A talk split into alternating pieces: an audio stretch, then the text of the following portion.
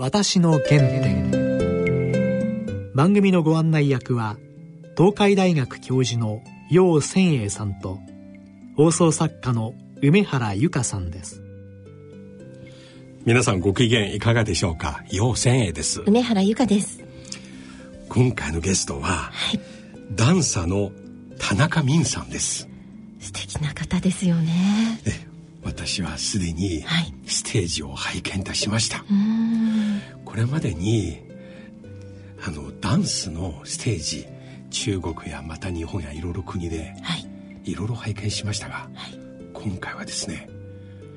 いや自分の体はですねなんか引き込まれて思わず姿勢なんか引っ張られて、変わったりしてたんですよ見ながら。これ私今までダンスを見る中で初めての体験ですね。なぜそうなったのか、はい、そもそもダンスは何ですか？これからじっくり聞いてみたいですね。はい。ちなみに田中泯さんは、はい、泯さんと呼んでいただきたいんです。田中さんではなく泯さんと、はい、これから泯さんと呼ばせていただきます。はいそれでは私の原点進めてまいります。私の原点。今回はダンさんのミンさんにお話を伺ってまいります。よろしくお願いします。お願いします。いや私実は先日、はい、舞台を拝見いたしました。はい。私なりに自分で想像してたんです事前に、うん、今まで例えば台湾のクラウドゲート。さん、うん、ある私はよくしてる、うん、似たようなジャンルのものだと思ったけど、私一番前の1列目に座ってたんですが。そんな前でご覧になったんですか、はい、私思わず自分の体が、最初後ろに行って崩れて、首がこの椅子にかかって。で今度またこう猫のように。最初の15分間その緊張感に、うん、ミンさんは実際その時大きな大きいまだ出さなかったんです。あんまりそうですね。一番最初。一番最初は。ええ、うん、私がずっと見ながらこれは何だろうと、うんうん、本当にこの池袋のこのステージでこの場で発生したものですかと。それとも最初、振り付けを考えたものかと。まず今日これ聞きたいんですね。あの基本的に僕が踊る踊りは踊る前にその振り付け、まあ、要するに動きを作るということは一切しないです、はい、だからその場所で生まれたっていう言い方が一番いいのかもしれません。そうすると例えば16日の公演と15日の公演、うん、違う。少なくとも私の踊るパートは違います。そうするとミンさんから見てこのダンスというものは何ですか？うん。あのー、いやダンスってって本当に発生ダンスが発生したということ、うんうん、そのことに僕はものすごくあの大きな最大の魅力と好奇心とがあるんですね、うん、今ダンスっていっぱいありますよね。いろんなダンスがあります、はい、そして古いものから今新しくさらにこれから生まれてくるかもしれないダンスが、でそれは本当にあの芸術であったり、あるいは地域の宝のような踊りであったり、いろいろするわけですね、あるいは治療のために踊っていたり、宗教なんかでも踊りから始まる宗教っていうのが結構結構あります、という意味ではまあダンスそのものの持つ広がりは、本当にすごいと思うんですね、うん、でそれはなぜかって言ったらダンスはおそらくこれ間違いないと思うけど言葉を獲得してコミュニケーションをする以前の、うん、えー、動物的な声の時代から動いてコミュニケートするというジェスチャーじゃないですよ。ジェスチャーっていうのは言葉を背景にしてますから、はい、そうじゃなくてなんか、はい、ひょっとしたら今でも子供たちで要するに言葉が喋れなかったり、うん、あるいは人の言葉を耳で聞くことができないような人たちが親でもわからないような行動をしますよね、はい、うちの子供何言ってんだかわからないんだけどって、はい、ひょっとしたらそれも踊りかもしれないじゃないですか。はい、で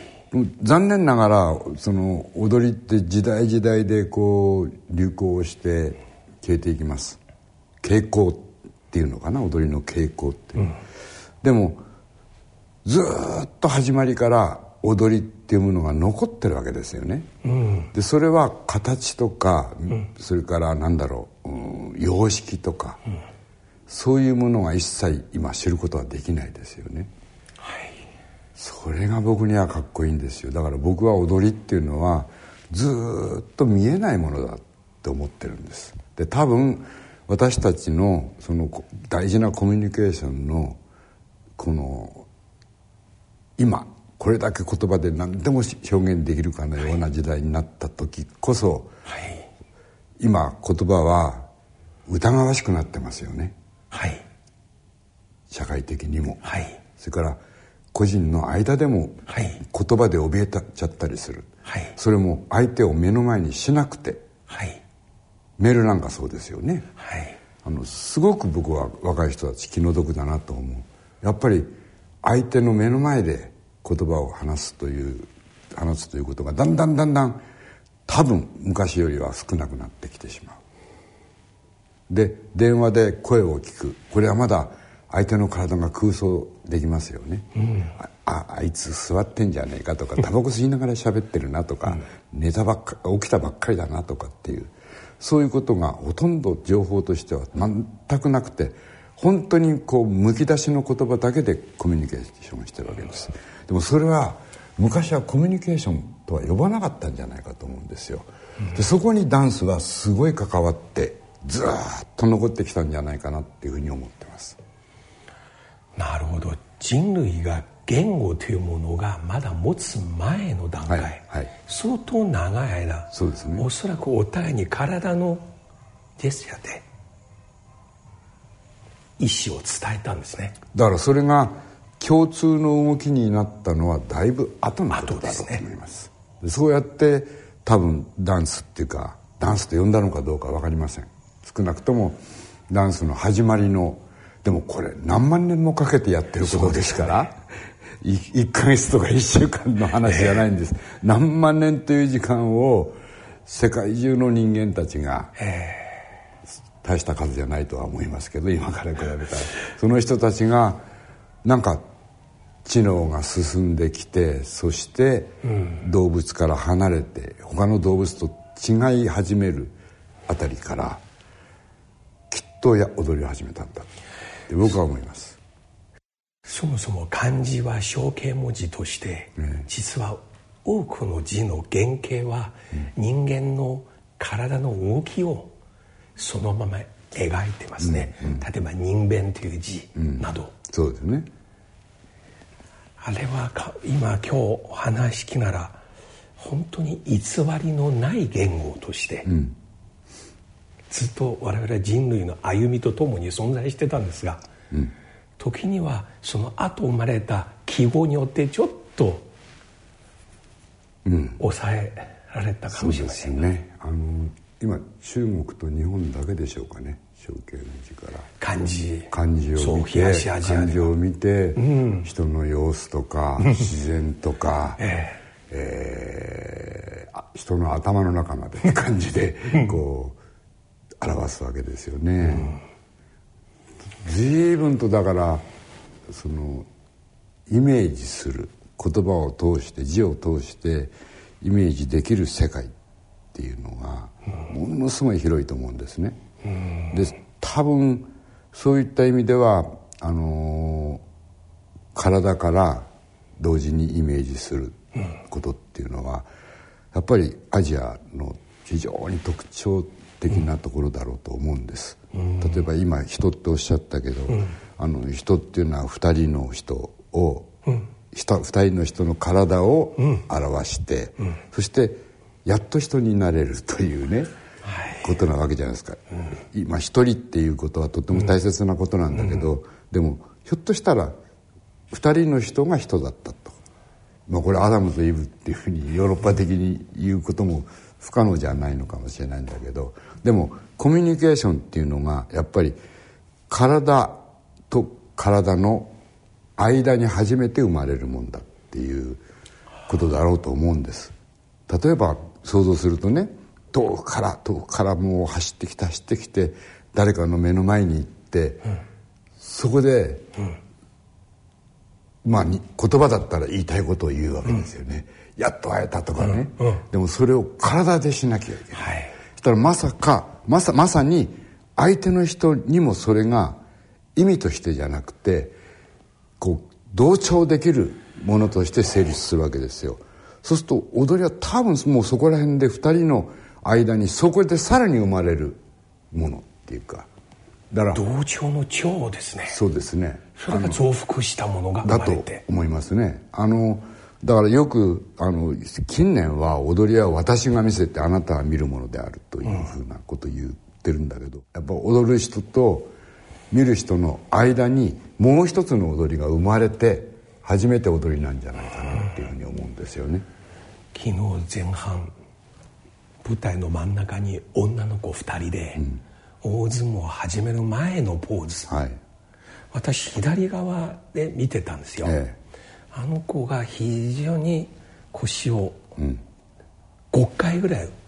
落として 非常に上手にゆっくり上げて、それお互いの睨み合う。私自分自身は体も引っ張られて、うん、これはね今までダンス見る体験の中で、あん。まりないんですよ、なるほどね。なんか磁石みたいなもので体がね吸引されていく、うん、自分自身も目をこうやって張って彼女と同じようにこう、うんうん、今の話聞いたらすごく感じましたね、うん、あの第三者。どうしてもあの踊りも経済の影響を受けてます、うん、ですから要するにショーケースに入ったようなものをみんな準備して、はい、そしてそれを見せるような、うん、そういう傾向がありますよね、うん、だからイミジクもダンスショーケースみたいな言い方をしちゃうわけです、でもそれは根本的には、要するにまさに私は経済状況の中に縛られてますよっていうことを自自ら声明しているようなもんだというふうにも言えなくはないですよね。鏡の中のガラスのガラス張りの中の踊りを見て感じることとガラスがなしで生な状態で空気を間にして踊りを見ることっていうのは全く違った体験です、うん、よく80年代演劇の本質つまり舞台芸術の本質とは何、うん、そして舞台芸術でその後つけられたものをいろいろあえて消去法的に省いてどうなるかとテストして最後は照明や衣装やいろいろ外した後に外されなくなったのは俳優と監修同じ空間同じ時間にいるということ、うん、これは映画やドラマテレビなどできないこと。これからますます大事な大事な場所っていうか場所と時間にあのなってくると思います。あの本当に本気で本気で一人の人あるいは大勢の人がお客さんの目の前で体を使うわけです。で体はこれは表現のための道具なんじゃなくて、うん、一人一人の人間はみんな体の中に生まれたんですよ、うん、母から生まれた時はまだ体というものだったんです、うん、生きてはいますけど。でもその中に私が生まれたわけですよ、それ何年かかるのか分かりませんがそこから自らこの体を自分の最初の環境にしてそれで育っていくんですね。それで体の中で死ぬじゃないですか。これは人ですね。え人によっては体と一緒に死ぬ人もいる。でも体の中で体が終わる瞬間にその人も終わる。幸せな人ですよね。でも体より先に死んじゃう私っていうのもあるじゃないですかこれはかわいそうですよね。僕はやっぱり僕が死ぬ時は体が終わる。僕も終わるって言って「お疲れさん」って言って死にたいですね。体と一緒に。これは人というものですね、うん、先ほど漢字のこの人という形でおっしゃいましたが昨晩舞台の上で何回もこのような 形ありましたよね。そのその瞬間でねこうありましたよね。今思うと本当に鳥肌を立つ。私の原点。この番組は「私の原点」と題してさまざまな方の最初の原点のことふるさとや青少年時代伺いますが、うん、ミンさんはお生まれはどちらでしたか？八王子市というところで今はとっても大きなところですけど僕の子供の頃は今より人口が10分の1ぐらいかな。まあ自然がもういっぱいでそこで育ちました。その時体を動かすのは好きでした？いえあの本当に今でいう未熟児で生まれてで成長がすごい遅れていたんですねあんまり人とお話しするのが得意ではなかった。そうですね。あのいわゆる喫音も多かったしそれからまあ本当に学同じ学年ではもう一番チビの方だったんでそれに弱いんですよね。あまり病気はしないんだけれども体が弱いっていうか成長が遅れているんで、えー、そうそうスポーツとかそういうのはあんまり。だ全くダメです。じゃああんまり皆さんと一緒に遊ぶというより一人にいる時間。そうです。その頃はもう本当にお兄ちゃんから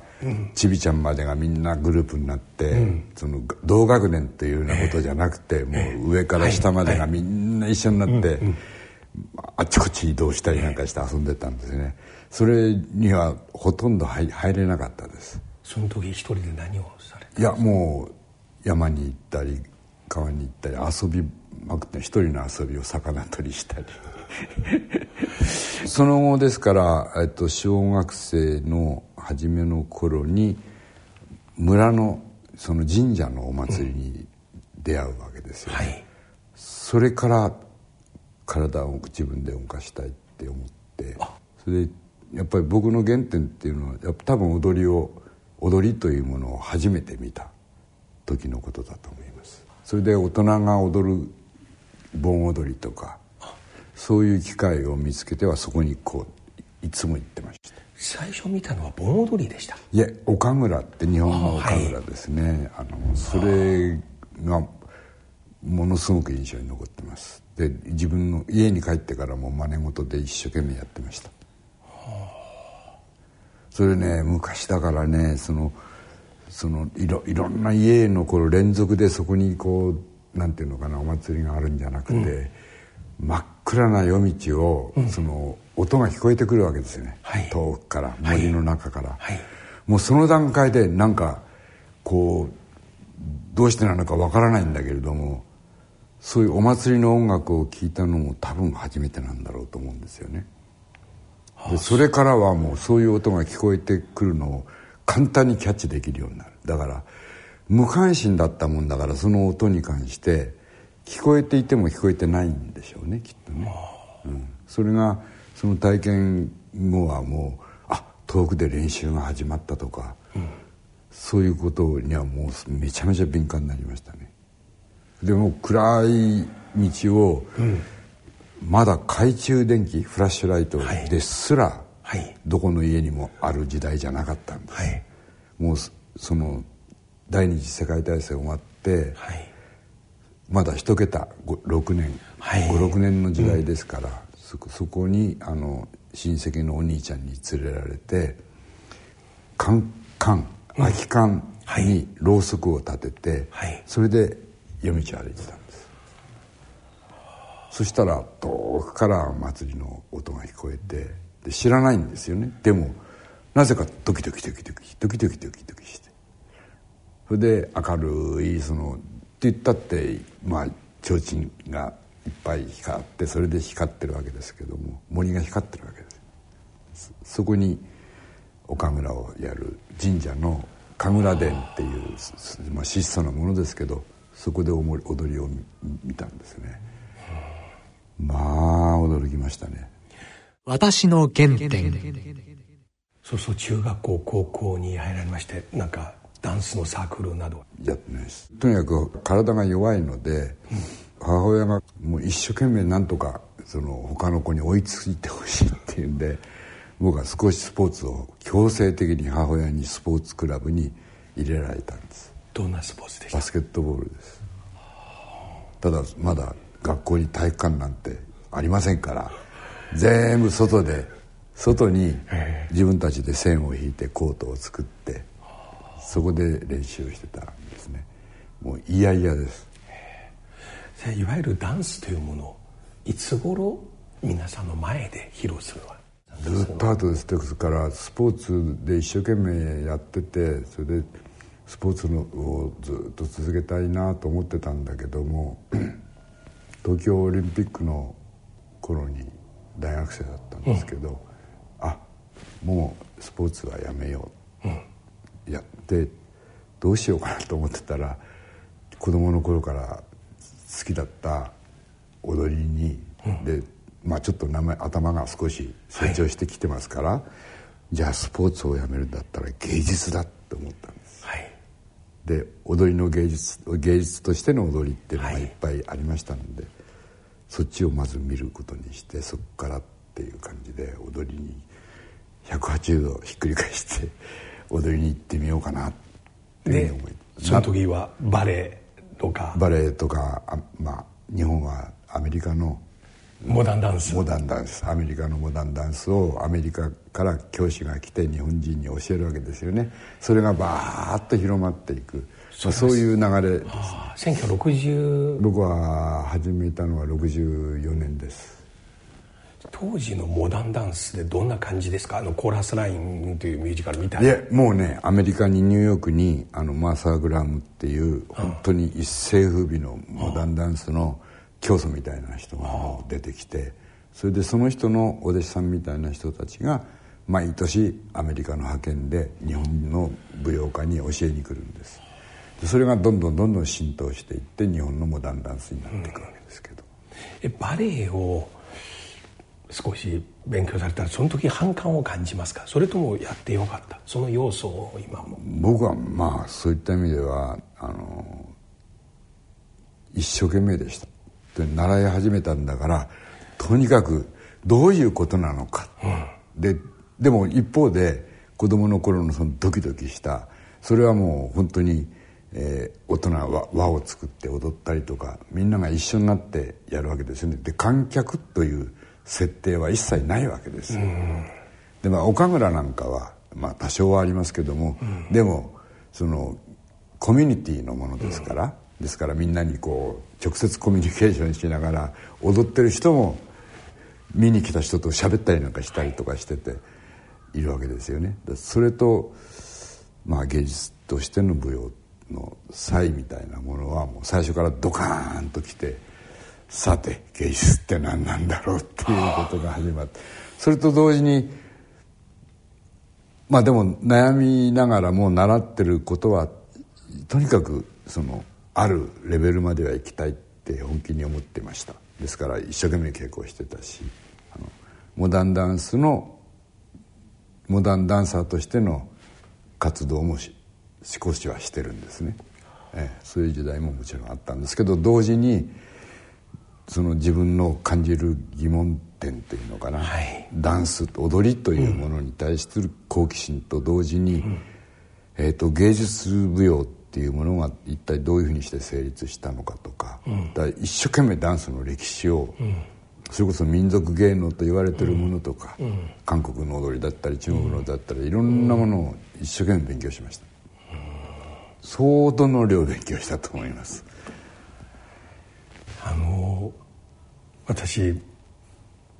ィキペディアで、ミンさんのプロフィールをプロフィールを拝見いたしまして途中から土方辰巳さんの舞踊と出会い、はい、その時、彼の創作からどのようなものを取り入れましたか？僕はあの土方辰巳の踊りを見て、はい、ショックなくらいに、うん、彼が舞台で立っている姿に惚れたんです。強烈だったです。だから怖いとか美しいとか何とかっていうことを考えるよりももうなんか存在の塊っていうんですか。表現しようのない強度でそこにいるんですよ。でその弱々しいことやってても僕にはしっかりとこう届いてなんだろう共振するというか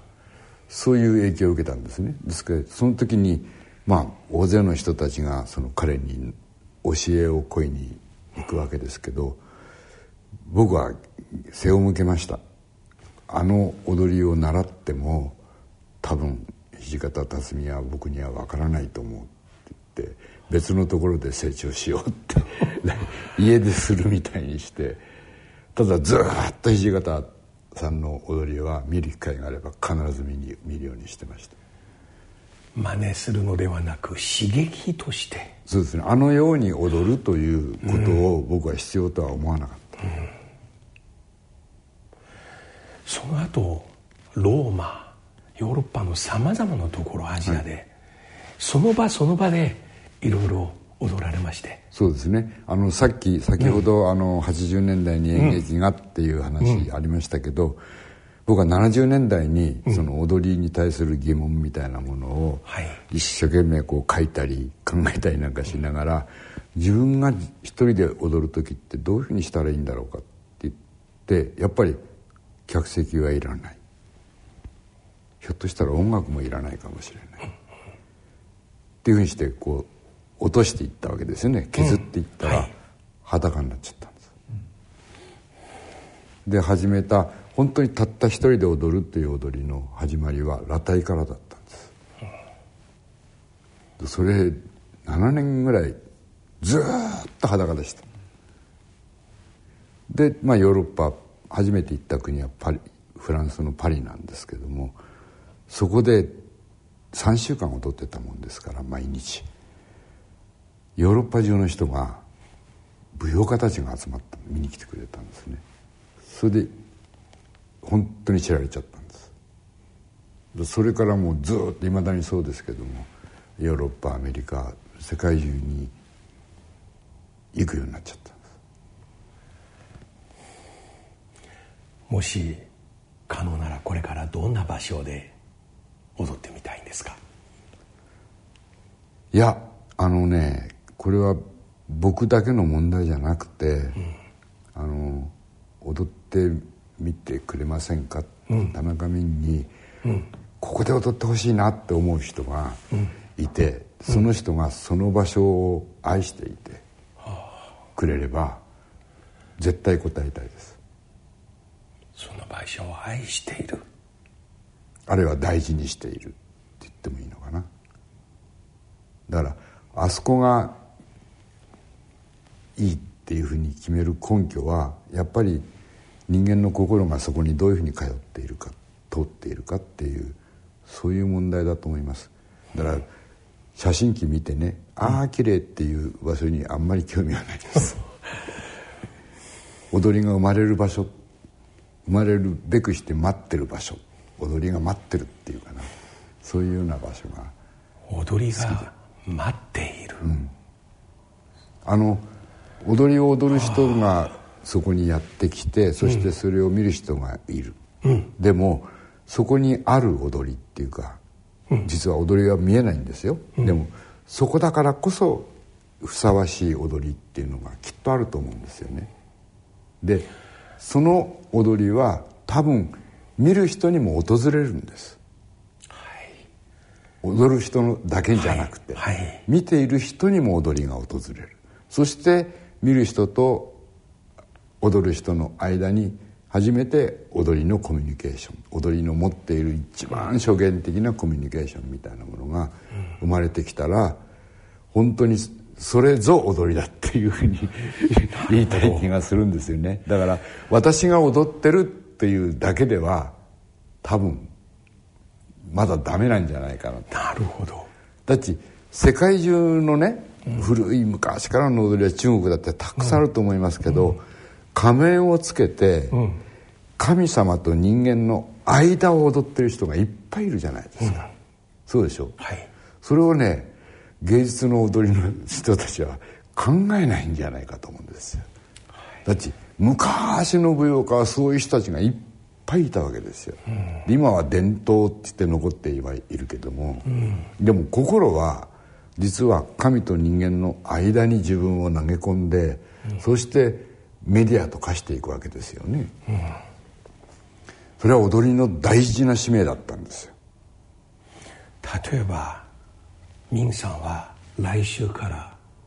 北京郊外の万里の長城の上ああいう観光客いっぱいいらっしゃる万里の長城ではなく本当に昔ならではの断崖絶壁の草ぼんぼんのところで誘いが来ましたら事前にどんな踊りか考えない考えない、はい、その場に行ってからそうです。そこの空気風を、うん。もちろん万里の長城の歴史を一生懸命勉強すると思います。ああそれは事前にはい。その場に行って初めて動き始めて。うん。だし私をどう見せるかっていうことでは決してないわけですから。ですからましてや自分が勝手に自分の踊りを作って事前に作ってですよそこにそれを運ぶなんて踊りの本来とはちょっと違うじゃないですかそうのような場面みたいですね、うん、私一緒に参りたいぐらい。夕方暗くなったら一緒に資金城の中に入りまして。あと私今回の池袋の東京芸術劇場の公演を拝見してまして、はい、驚きましたのは若いダンサーたち。非常に若い女の子たち、みんな同じリズムで、時にはすごいスローモーション時には彫像のような状態で、この動と静のね変化すごいですよ。どのような形で皆さんを集めましたか？オーディションです。オーディションの時どのような基準で選びましたか？ひたすら僕の好奇心っていうかそれからその人の性格でしょうかね。必ず踊ってもらうではなく会話する。会話もちろんします。それであのね僕はこういうあの募集をしたんですね。別に踊りの経験がなくてもいいです。今踊りっていうと、はあ、既存の踊りを習ったことが踊りのキャリアになるわけです、でもそれ僕はあまり求めない。信じないです。例えば大学の卒業証書を見てね、はい、本当にその人判断できますか、うん、踊りを誰々さんに習いましたって書いてあります、うん。はい、でも教えたくてくれた人にはこの人のことを本当に知ってるかな？本当にこの人の体と一緒に働いたかなっていう。ふうに、うん、今のその人の体、現在のその人の体に踊りがあるかどうか、でそれは踊りを上手に踊るとかっていうようなことじゃなくてその人の全身が踊る可能性を持っているか。これは筋肉の話とか経験の話とかじゃない踊りを見つけたいんです今この方踊りがあるかどうか、うん、つまりその場にいて心から。で多くの場合ね踊るってこうやるんだよ、うん、決まってる言語。こうやるんだよっていうもう決まってるものを踊りと人々は呼ぶわけですよね、はい。はい、でところが、はい。今の社会では、うん、踊りっていうふうにもうこういうフライヤーを作って言えば、はい、みんなはそれで信じるわけです、うん、踊りを見たことになっちゃう、うん、怪しいじゃないですか。今のこの情報過多な世の中で踊りって本当に危機的状況ですよね。だからといって誰かに長いこと時間習ったからそういうのが経歴になって書き込まれたところでその踊りが今もその人の体の中にあってそして私たちの目の前でそれが踊りとして現れてくれるかどうかっていうのは全く保証の限りじゃないですよね。僕今74歳なんですけど本当にダンサーって自分の年をと体が年を取ってくる。そしてその体と本当に付き合って踊りをずっと生きながらやらするっていうか踊りをずっと自分の体の中で生かしていく。辛いことだと思います。もう間違いなく僕はもう20年近く前から自分の体がああ年を取ってきてるんだなっていうのはもう自覚しながらその体と付き合ってやってるわけで生きてるわけですよね。だけど年齢というものは？関係ないです。踊りはじゃあそんなこと言ったらねだから要するに踊りっていうのはこういうもんだって言うから苦しいんです踊りはまだ見えてないんだよって言った方がはるかに踊りのためなんです、うん、でやっぱりみんな踊りを自分で所有したいから私の踊りっていうふうにどうしても言うわけです。でもその踊りって実はずっと昔からつながってるから皆さんは踊りを見たような気になってくれるわけですよね。うん、でそしたらその見たこともない踊りを続けてくれてきた人たちって全部僕たちのご先祖ですよ。ものすごい数の人たちが名前なんか知りませんよねもちろん。うん、で特に舞踊っていうのは歴史に名前とともに残ることってほとんどしてないんです。って面白いですね面白いでしょ？要するに音楽とかなんとか美術でも何でもその優秀な人の名前は必ず記載されて残ってます、うん、でも踊りは残さないんですよ名前を、うん、残すようになったのは2世紀ぐらい前からです、うん、僕はその本質にものすごく惚れてます、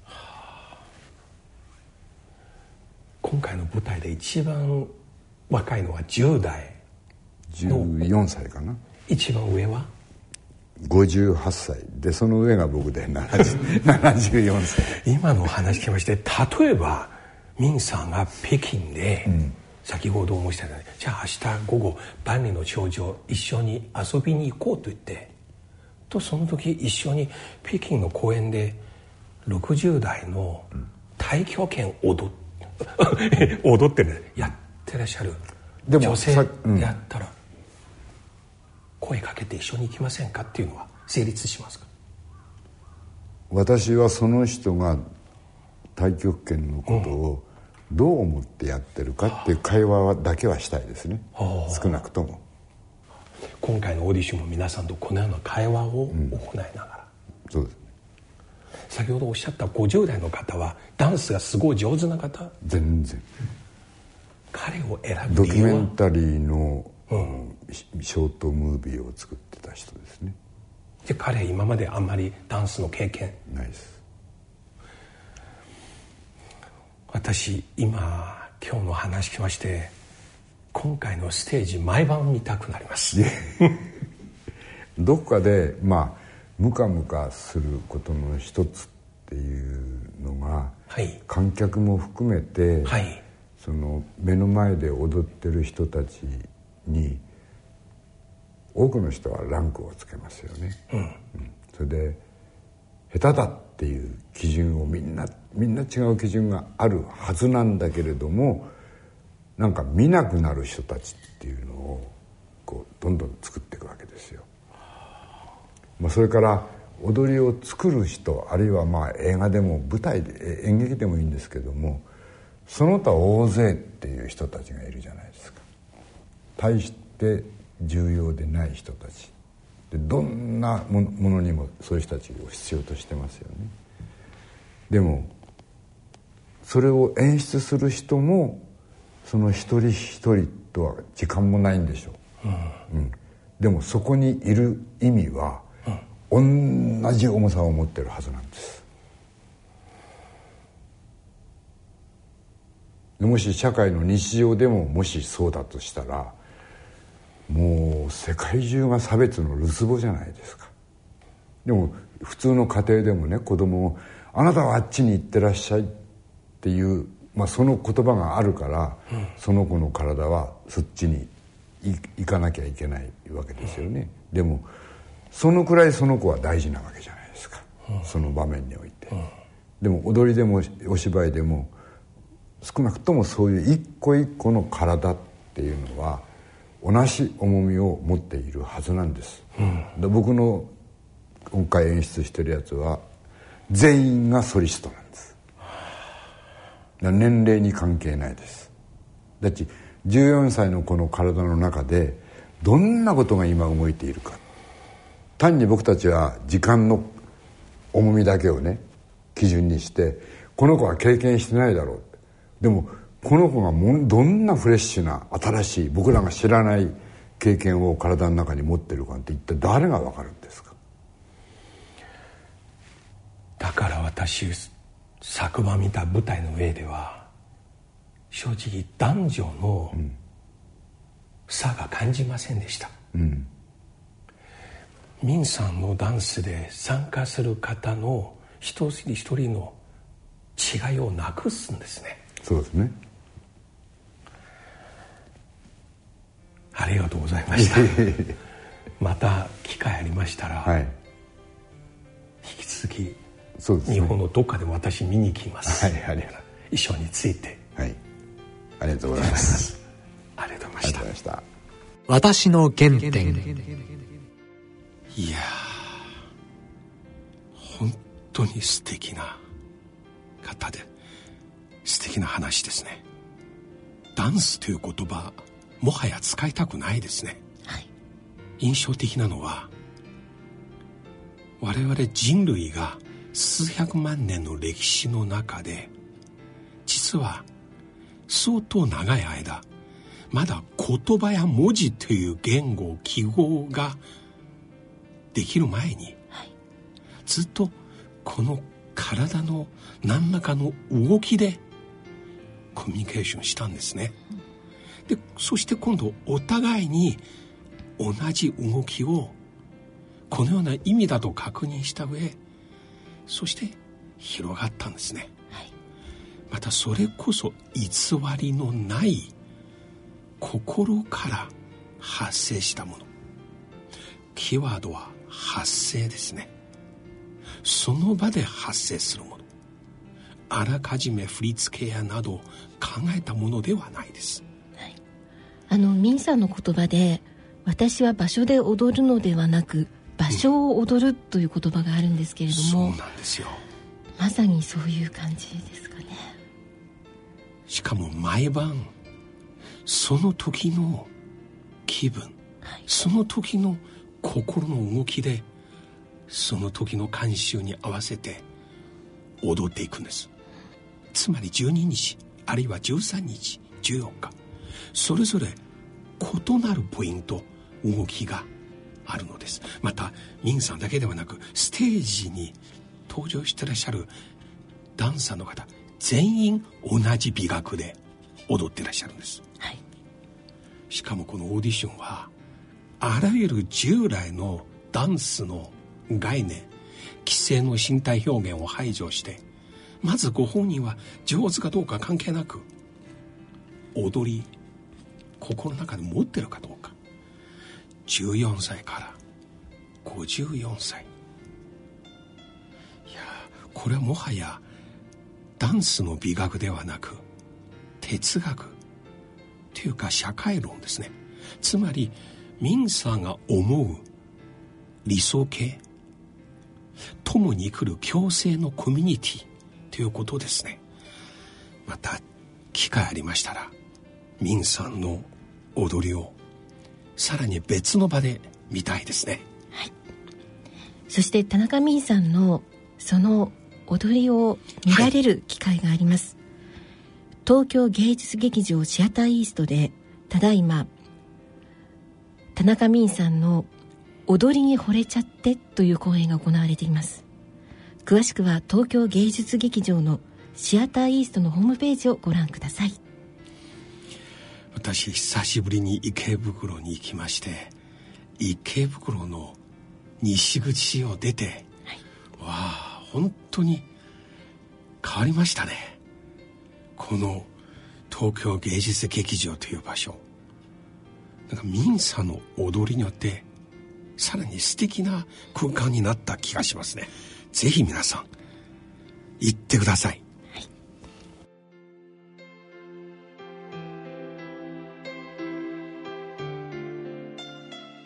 番組では皆様からのご意見ご感想をお待ちしています。ご意見ご感想は番組ホームページのメール送信欄からご投稿ください。またこの番組はポッドキャスト Spotify で音声配信を行っています。ラジオ番組ではお聞きいただけなかったお話をお聞きいただくことができます。詳しくは番組のホームページにアクセスなさってください。それではそろそろお時間です。お相手は陽千恵と。梅原由香でした